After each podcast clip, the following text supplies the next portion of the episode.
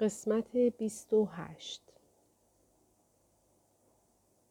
بر لبه پنجره جعبه کفش طبی که حاوی جواهرات بدل است به چشم می‌خورد. علنگوها، گوشواره های تک افتاده و گل سینه هایی با نگین های ترک خورده و لب پریده. جواهرات پیتر. با تکان دادن جعبه صدای تلق تلق زیورالات همراه با مرواریت های پلاستیکی سرگردان و علماس های شیشه ای شنیده می شود. از کنار پنجرهش میستی به نقطه از ساحل که طبی را آخرین بار آنجا دید نگاه می کند. جایی که آن حادثه رخ داد. پسری که موی کوتاه تیر رنگ دارد گوشواره بر گوش خود آویخته. یک شیء درخشان که رنگهای طلایی و سرخ را چشمک زنان منعکس می کند. و بی آنکه کسی صدایش را بشنود میستی می‌گوید تبی در حالی که انگشتهایش به لبه پنجره چنگ زده اند سر و شانهاش را به بیرون حل می دهد و فریاد می زند تبی در این وضعیت میستی باید نیمتن از پنجره بیرون آمده باشد. آماده برای سقوط از پنج طبقه و افتادن بر کف ایوان هتل داد می‌زند تبی و او آنجاست. او طبی است. با آن موهای کوتاه شدهش مشغول لاس زدن با چند بچه. مشغول دود کردن سیگار. پسر پوکی به سیگار می‌زند و آن را به دست دیگری می‌دهد. موهایش را تکان می‌دهد و در حالی که دهانش را با یک دست پوشانده میخندد. موهایش در باد اقیانوسی به یک پرچم سیاه رقصان شباهت دارد. امواج فش و فش می کنند و می خروشند. موی او، موی تو. میستی خود را در قاب پنجره می چرخاند و جعبه کفش از لبه پنجره فرو می افتد. جعبه از روی سقف توفالی به پایین سر می خورد. با ناودان برخورد می کند و واژگون می شود. و جواهرات به پرواز در می آیند. سقوط می کنند. با رنگ های مرکب از سرخ و زرد و سبز می درخشند. همچون جرقه های آتشبازی می درخشند. و همچنان که میستی در آستانه سقوط است جواهرات بر کف بتونی ایوان هتل میافتند و خرد و متلاشی می شوند. تنها چیزی که جلوی او را از پرت شدن به بیرون از پنجره می گیرد وزن صد پوندی گچ است. پایش است که در فایبرگلاس فرو رفته. سپس دو دست دورش حلقه می شوند و صدایی می گوید میستی نکن. کسی او را به عقب می کشد و او پاولت است. یک برگه منوی خدمات اتاق بر کف اتاق می افتد. بازوهای پاولت او را از پشت سر در بر می گیرند. دستهای پاولت به یکدیگر قفل می شوند و او میستی را در هوا تاب می دهد. او را حول محور پای سنگین و کاملا در گچ فرو رفتهش میچرخاند و دمر بر روی فرش آکنده از لکه های رنگ میخواباندش. میستی در حالی که به نفس نفس افتاده به نفس نفس افتاده و پای گنده فایبرگلاسیش را زنجیر و گوی فلزیش را به سمت پنجره می‌کشد می‌گوید او طبیع بود میستی می‌گوید آن بیرون لوله کاتتر دوباره از جا در می آید. ادرار به هر سو می پاشد. پاولت او را به حالت ایستاده روی پاهایش نگه می دارد. قیافه خشماگین و زننده به خود می گیرد و در حالی که دستهایش را با دامن تیره رنگش خشک می کند، ماهیچه های ریزوریوس صورتش را در اطراف بینی در هم می فشارند. او بلوزش را محکم در پشت کمربندش فرو می کند و می گوید نه میستی. نه او نبود. و منوی خدمات اتاق را بر می دارد. میستی باید به طبقه پایین برود. باید برود بیرون.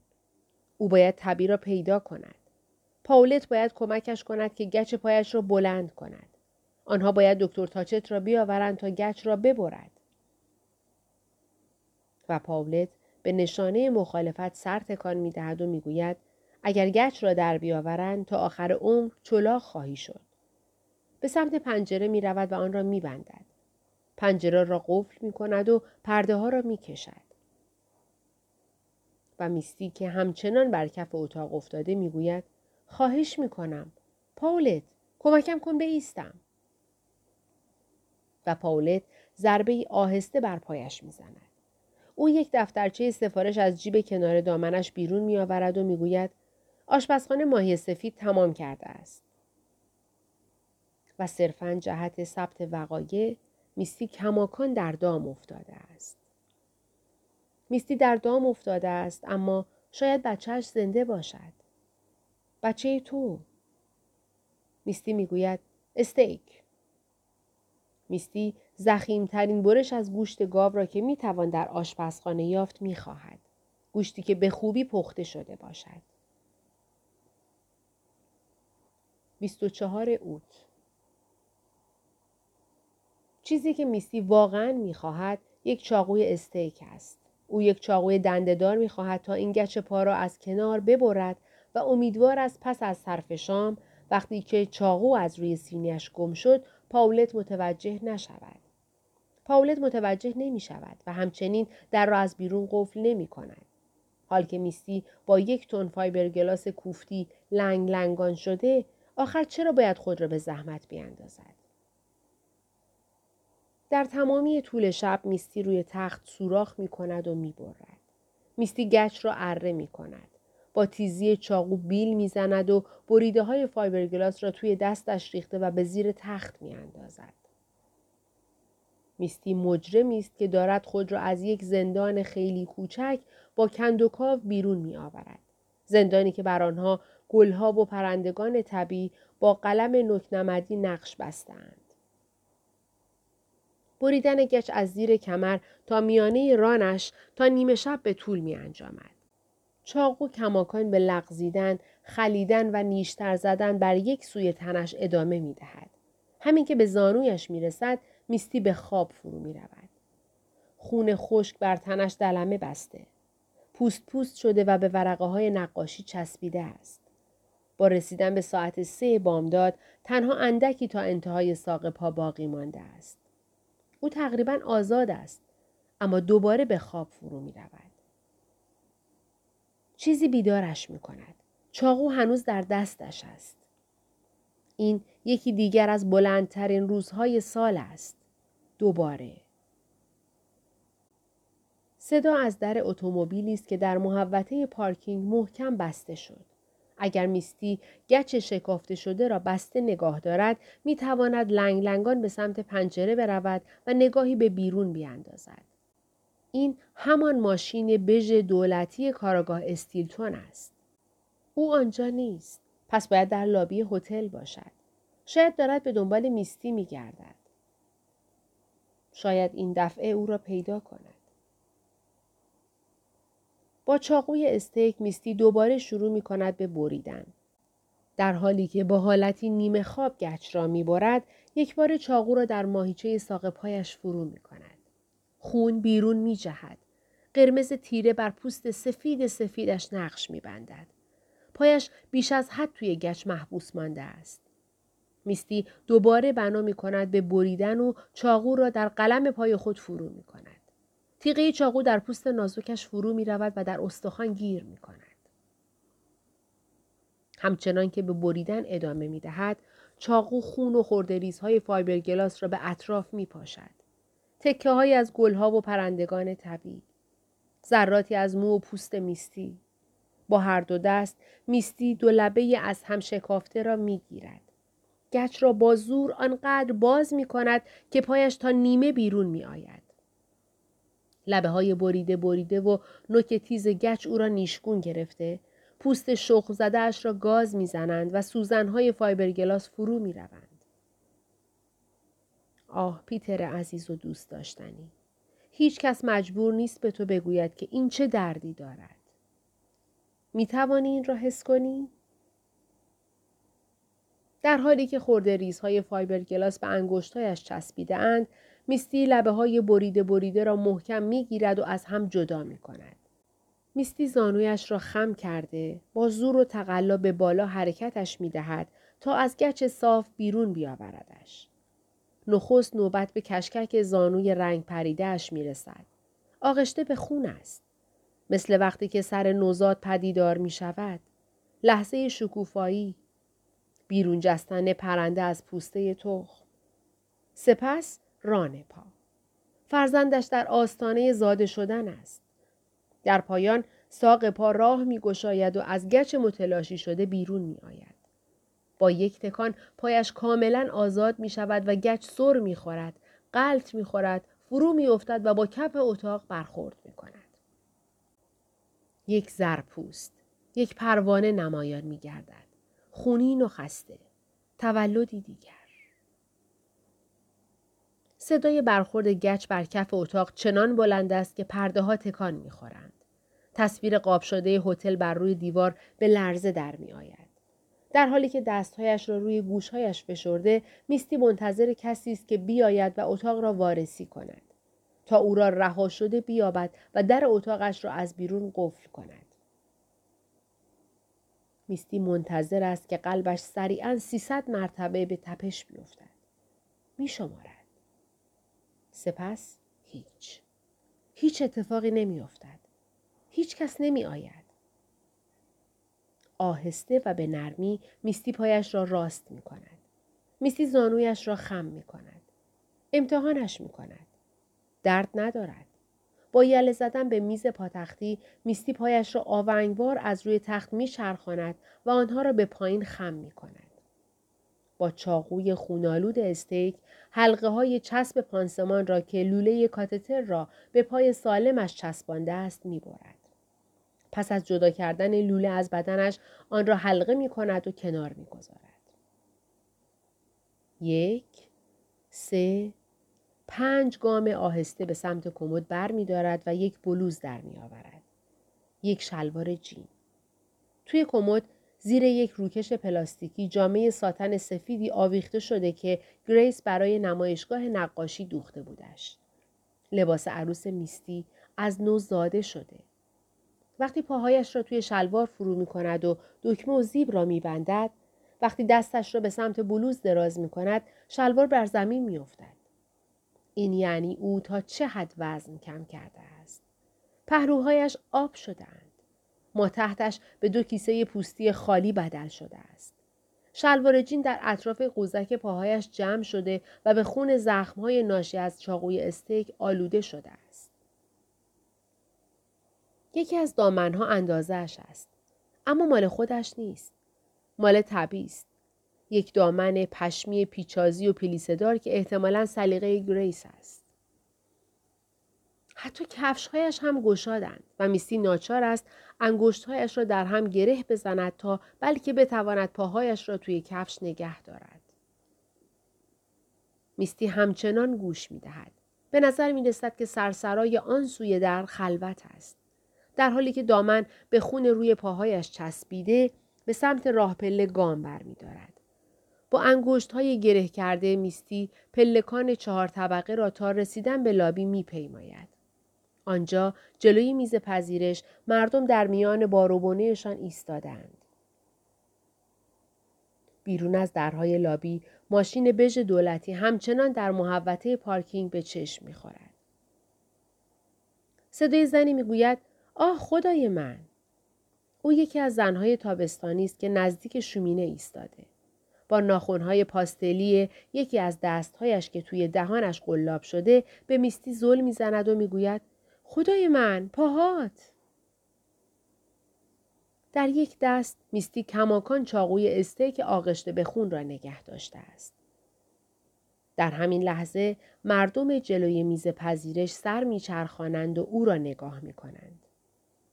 کارمند پشت میز یک برتون یا یک سیمور یا یک کینکید سر میچرخاند و با دستی که جلوی دهانش گرفته چیزی در گوش دیگر کارمند زمزمه می کند و گوشی تلفن هتل را بر می دارد.